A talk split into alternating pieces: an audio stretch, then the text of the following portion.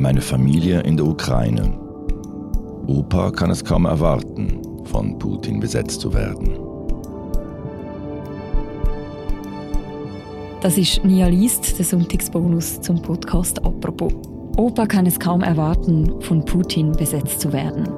Das ist der Titel von einem Artikel von der Tagi-Redaktorin Sascha Britzko. Ihr Großvater ist Ukrainer, er lebt in der Nähe von Odessa und er unterstützt an Putin seinen Angriffskrieg. Das hat seine Enkelin Sascha Britzko dazu veranlasst, ihm anzurufen und ihn zu fragen, wieso eigentlich. Was dabei rausgekommen ist, das hört ihr jetzt bei Nihalist. Der Text von Sascha Britzko wird vorgelesen vom Tagi-Redakteur Jean-Marc Nia. Viel Spass beim Zuhören.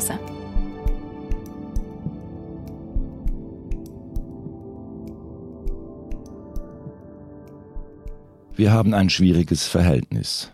Meine Großmutter, geboren in eine russische Familie aus Sibirien und aufgewachsen in der ukrainischen Stadt Priluki im Bezirk Tschernihiv. Mein Großvater, geboren in Litauen, eingewandert und aufgewachsen in der ukrainischen Hafenstadt Mikolajew und ich, geboren in Donetsk, dem heute von Separatisten besetzten Gebiet. sechsundzwanzig Jahre lang waren meine Großmutter und mein Großvater verheiratet. Sie hatten den gleichen Beruf, eine gemeinsame Tochter und die gleiche politische Einstellung. Heute könnten sie nicht unterschiedlicher sein. Meine Großmutter ist glühende Patriotin und lebt in dem kleinen ukrainischen Fischerdorf Primorsk am Asowschen Meer. Es wurde vor zwei Monaten von den Russen besetzt. Mein Großvater ist Putin-Anhänger und lebt im Kurort Juschne, eine halbe Stunde Autofahrt von Odessa entfernt. Er kann es kaum erwarten, besetzt zu werden. Als Putins Truppen die Ukraine überfielen, mein Herkunftsland, saß ich zu Hause in der Schweiz und fürchtete um meine Großeltern.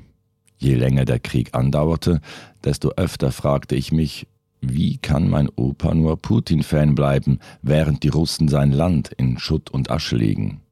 Bis ich sieben Jahre alt war, lebte ich in der Ukraine. Ich besuchte dort den Kindergarten und die erste Klasse. Meine Kindheit ähnelte der Kindheit vieler ukrainischer Kinder. Die Eltern immer weg, auf Arbeit und die Großmutter als Mutterersatz. Ich erinnere mich an einen Moment, ich war vielleicht fünf Jahre alt.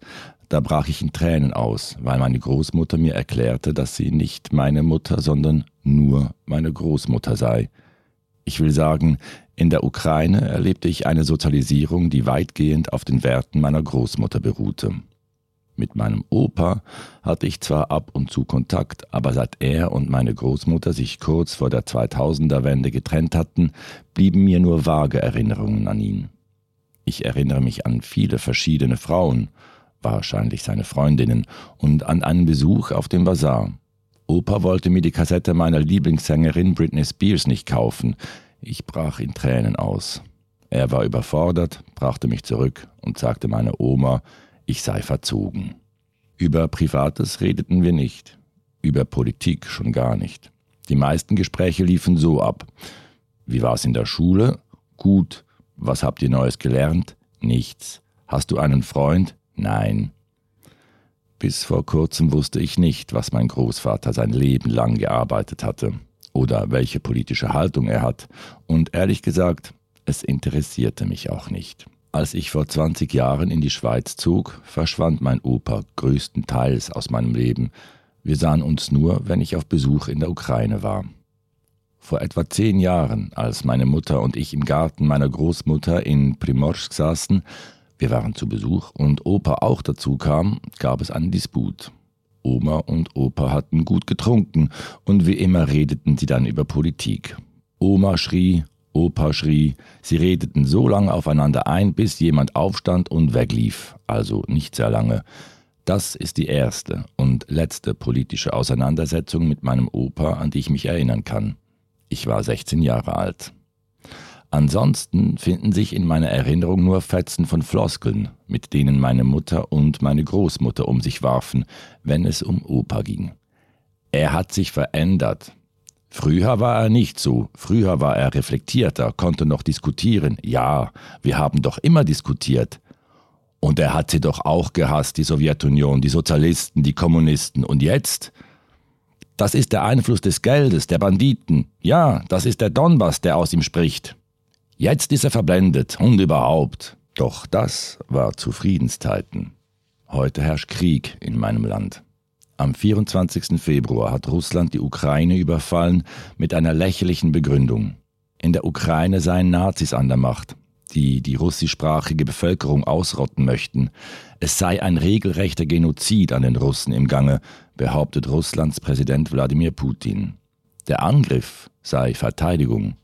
Und als ich meinen Großvater am vierundzwanzigsten Februar anrufe und frage, ob es ihm gut gehe, sagt mein Großvater, und wie? Endlich wird aufgeräumt mit all den Nazis und Banditen im Land. Endlich kommt Wladimir Putin. Mach dir keine Sorgen, sagte Opa. Wir sind hier sicher. Putin schießt nur auf militärische Einrichtungen. In einer Woche hat er Kiew eingenommen und alles ist vorbei. Ich war schockiert und mich beschlich ein diffuses, schmerzhaftes Gefühl. Wie kann mein Opa einen Krieg gut finden, zu dessen Opfer er vielleicht selber werden wird? Solche Gefühle kennen viele Ukrainerinnen und Ukrainer. Alle haben die Aufrüstung gesehen, die Putin in den letzten Jahren vorantrieb, die Panzer, Raketen und Truppenmanöver. Sie wussten, dass etwas auf sie zukommt. In naiver Hoffnung glaubten sie, dass alles doch nur ein Bluff war. Oder dass es nur kurz eskalieren und dann wieder vorbeiziehen würde. Anders mein Großvater. Bei meinem letzten Besuch im September zweitausendeinundzwanzig, als er in seiner knappen Badehose Schaschlik im Garten briet und selbstgebrannten Erdbeerwodka ausschenkte, erzählte er von der Bedrohung, die euer Genosse Biden für Russland, für sie alle sei. Er schwadronierte darüber, wie die Ukraine vor die Hunde gehe, dass wir ja ohnehin alle Russen seien und wie stolz er auf mich und mein russisches Geschlecht sei. Mit jedem Glas Wodka wurde seine Argumentation wirrer, bis er irgendwann in Tränen ausbrach und einschlief. Sechs Monate später, als der Krieg anfing, hatte ich gehofft, dass mein Großvater nun zur Vernunft kommen würde. Als ich sah, dass dieser Krieg ihn nur noch in seiner Meinung bestärkte, machte mir das Angst. Doch mir wurde auch klar, dass ich früher oder später mit ihm reden muss. Darüber, warum er die Welt so anders sieht als ich. Mitte März rief ich meinen Großvater per Videocall an.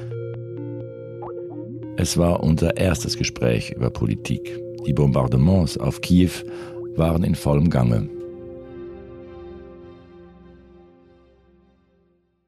Ich frage meinen Großvater: Djeduschka, wie war es, in der Sowjetunion aufzuwachsen? Ich war Einzelkind. Meine leibliche Mutter kenne ich nicht. Ich kam neunzehnhundertfünfzig in Litauen, damals noch Sowjetunion, zur Welt. Den Pass erhielt ich erst, als mein Vater mit mir in die Ukraine zog. Darum bin ich offiziell Ukrainer, obwohl das gar nicht stimmt. Ich wuchs bei den Großeltern in Mikolajew auf. Als ich vierzehn Jahre alt war, besuchte ich das Bautechnikum. Das war eine Art Gymnasium mit Vertiefungsrichtung im Gebäudebau. Man sagte mir, werde Techniker, dann hast du immer einen Job. Es braucht immer Leute, die das Land wieder aufbauen. Warst du zufrieden mit dem Leben? Es war schwer. Als ich nach dem Militärdienst meinen ersten Job in Donetsk bekam, verdiente ich achtzig Rubel im Monat. Dafür musste ich vor allem Skizzen von Mähdreschern anfertigen. Das war ein normaler Lohn zu dieser Zeit. Deine Oma verdiente gleich viel. Wir lernten uns damals am Institut für Metallurgie, Giprostal, kennen. Oma war ebenfalls technische Ingenieurin, spezialisierte sich aber auf Wasserleitungen und Kanalisation. neunzehnhundertzweiundsiebzig heirateten wir, neunzehnhundertdreiundsiebzig kam deine Mutter zur Welt. Das Geld reichte nur knapp, aber ich besuchte eine Abendschule und bildete mich zum Ingenieur weiter. Danach wurde ich befördert und verdiente schon hundertdreißig Rubel. Ich musste Fundamente für Gebäude erarbeiten, skizzieren und berechnen. Mit dreiundzwanzig wurde ich bereits leitender Ingenieur und trug Verantwortung für zwei Mitarbeitende. Du hast meine Frage nicht beantwortet. Würdest du sagen, du warst glücklich? Aber wir hatten keine Zeit, um über Glück nachzudenken. Wir lebten in einer Einzimmerwohnung, die nicht mal fließendes Wasser hatte.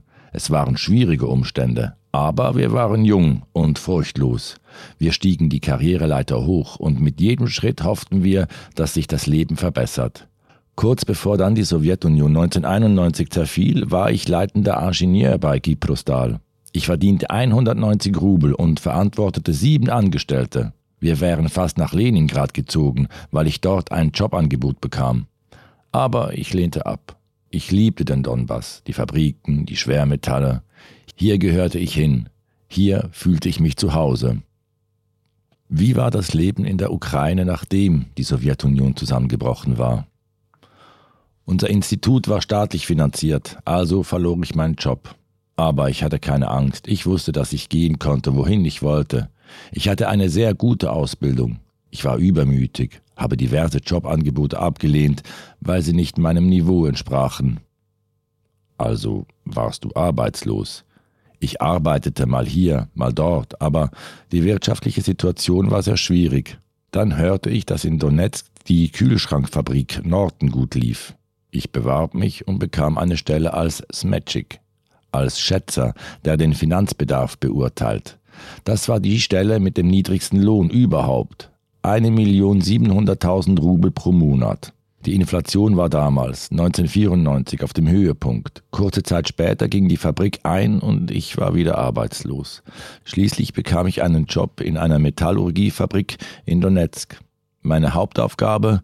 Ich sollte das lokale Fußballstadion unserer Mannschaft Metallurg Donetsk restaurieren.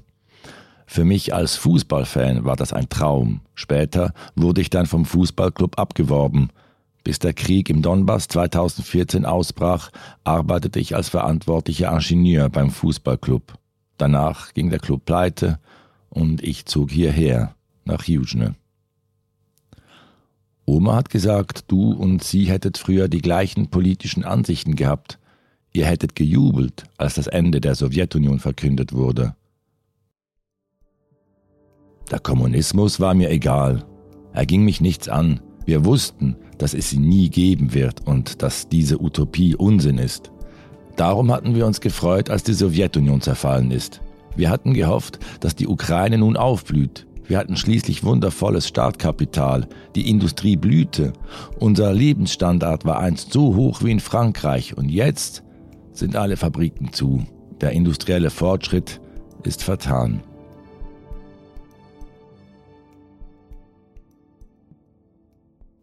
Der Werdegang und die Rückschläge meines Großvaters sind typisch für einen ehemaligen Sowjetbürger.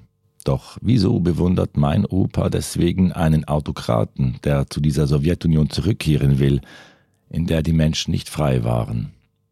Ich rufe Jeronim Perovic an. Er ist Professor für osteuropäische Geschichte an der Universität Zürich und Direktor des Center of Eastern European Studies. Ich hoffe, dass er mir erklären kann, wieso mein Großvater so geworden ist, wie er geworden ist. Diese Form der Sowjetnostalgie lasse sich historisch ganz gut herleiten, sagt Perovic.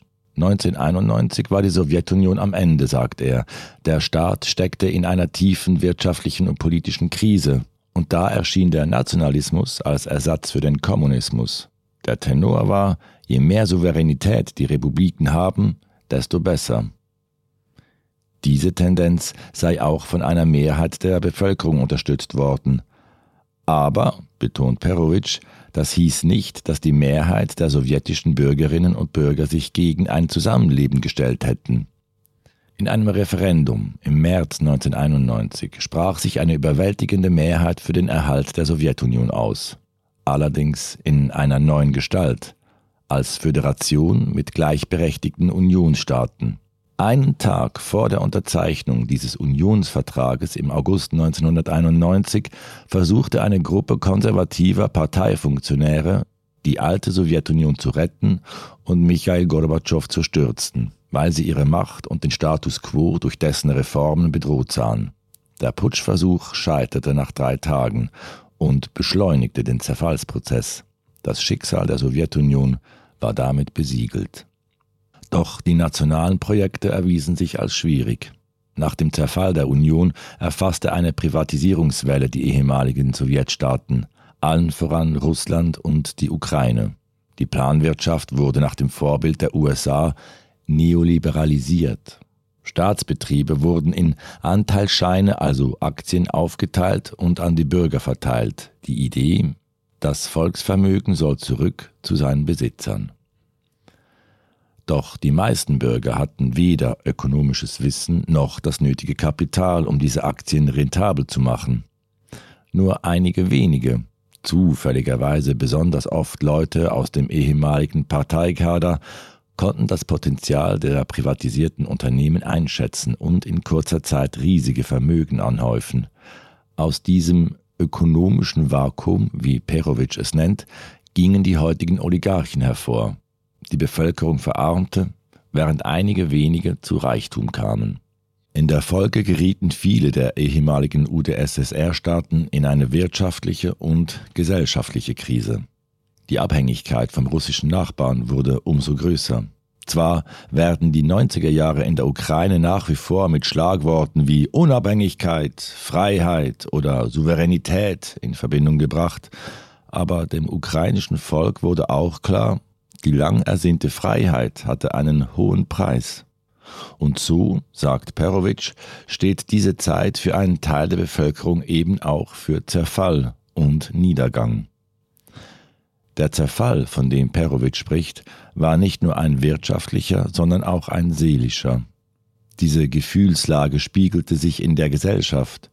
Die einen verließen das Land Richtung Westen, andere fingen an, der Sowjetzeit nachzutrauern.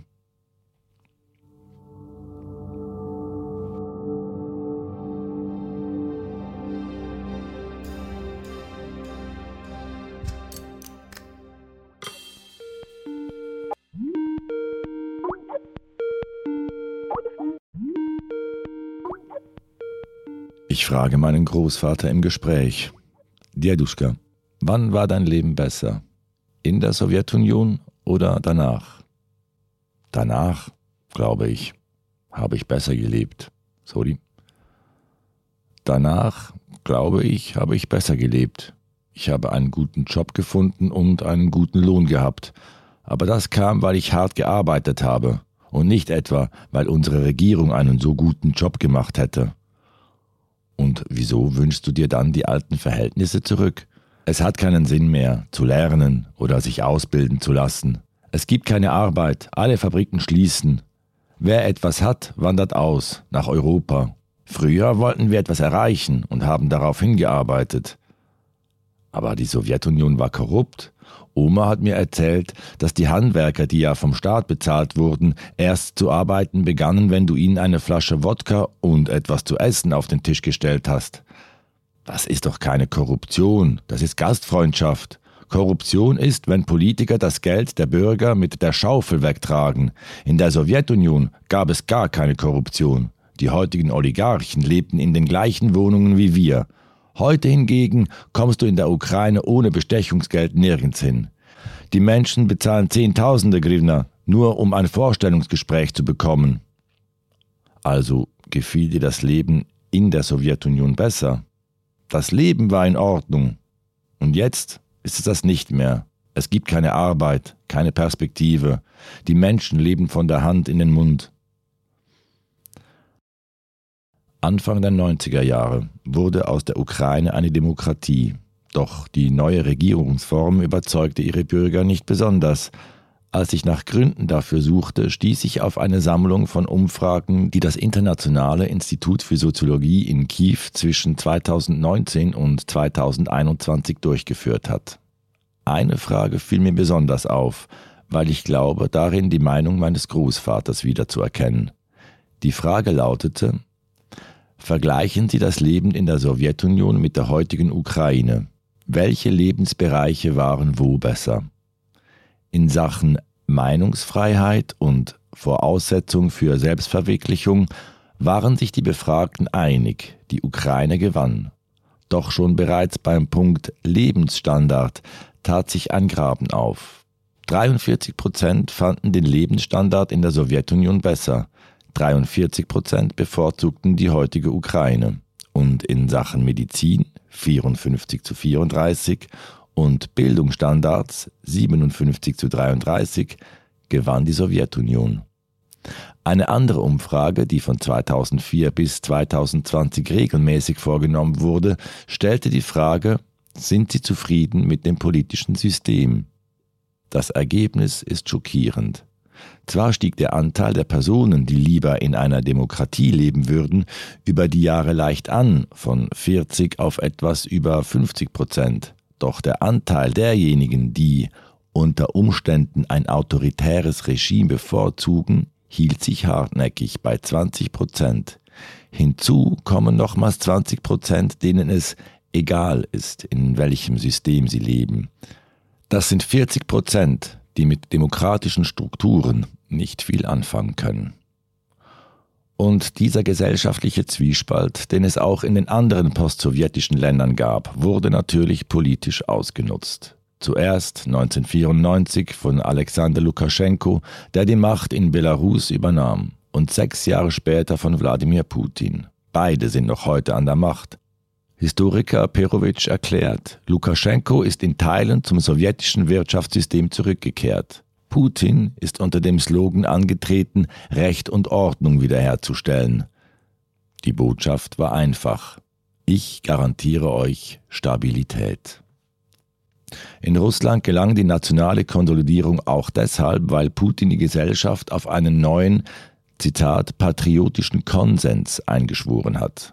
Perovic sagt, darin enthalten ist im Wesentlichen der Stolz auf die eigene Geschichte und die großen Siege Russlands in der Vergangenheit, vor allem natürlich der Sieg über Nazi-Deutschland im Zweiten Weltkrieg.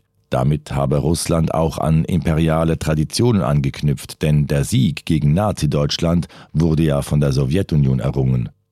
Perovic weiter, und mehr noch. Diese imperiale Identität schließt eben auch die ehemaligen Sowjetrepubliken ein und damit auch die Ukraine. In der Ukraine sah die Situation anders aus als in Russland, denn die Ukraine gab es so nicht. Die längste Zeit war sie Teil anderer Imperien. Wollte sich die Ukraine also als Nation behaupten, musste sie sich in Abgrenzung zu der gemeinsamen langen Geschichte mit Russland definieren, sagt Perovic.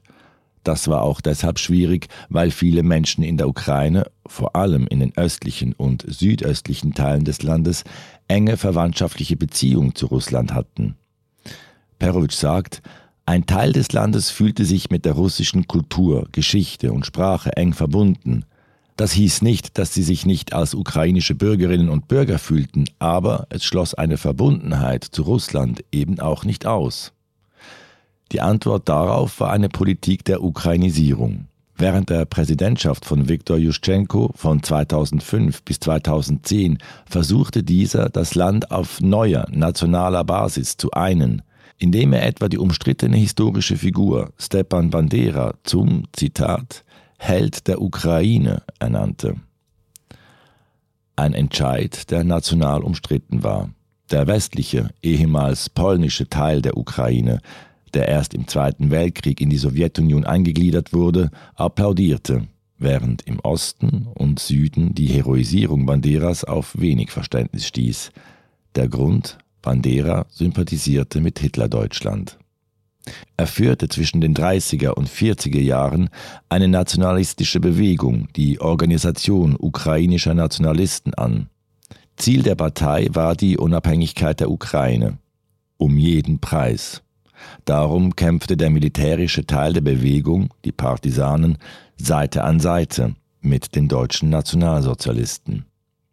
Ob Banderas Anhänger Hitler wirklich nur aus blinder Naivität vertraut haben, ist umstritten.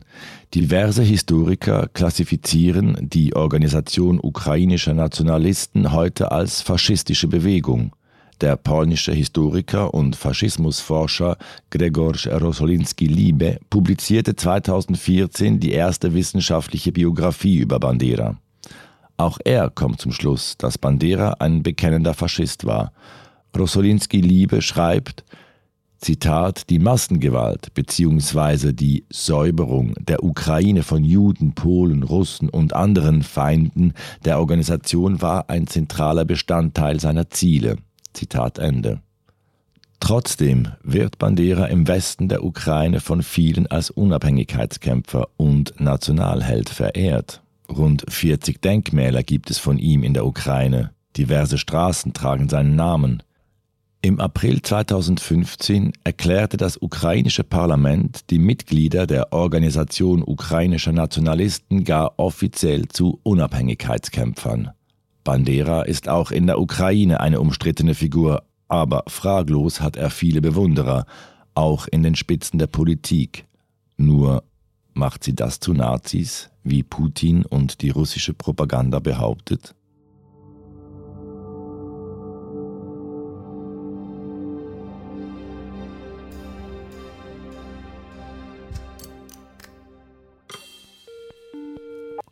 Ich frage meinen Großvater.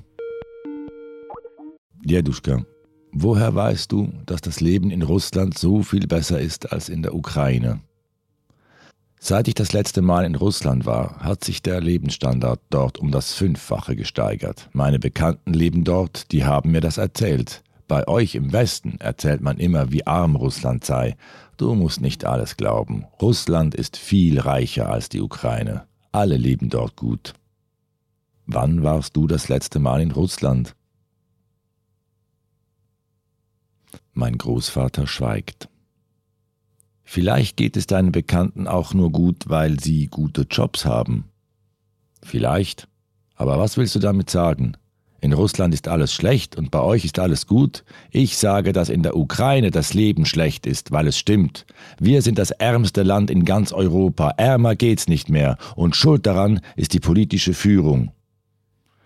Die Republik Moldau ist noch ärmer. Aber was ist deiner Meinung nach der Ausweg aus der Armut? Der Ausweg ist das, was gerade passiert. Jetzt werden die Banditen und die Nazis aus der Ukraine rausgeschmissen und ein besseres Leben beginnt, ein normales Leben. Denkst du wirklich, dass das Leben nach diesem Krieg besser sein wird? Nicht sofort, aber mit der Zeit.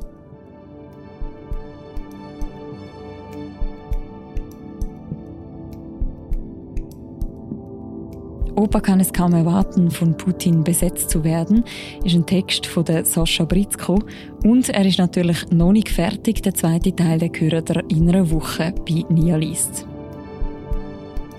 Und die nächste Folge vom Podcast «Apropos» die gehört ihr morgen wieder. Bis dann, macht's gut. Ciao miteinander.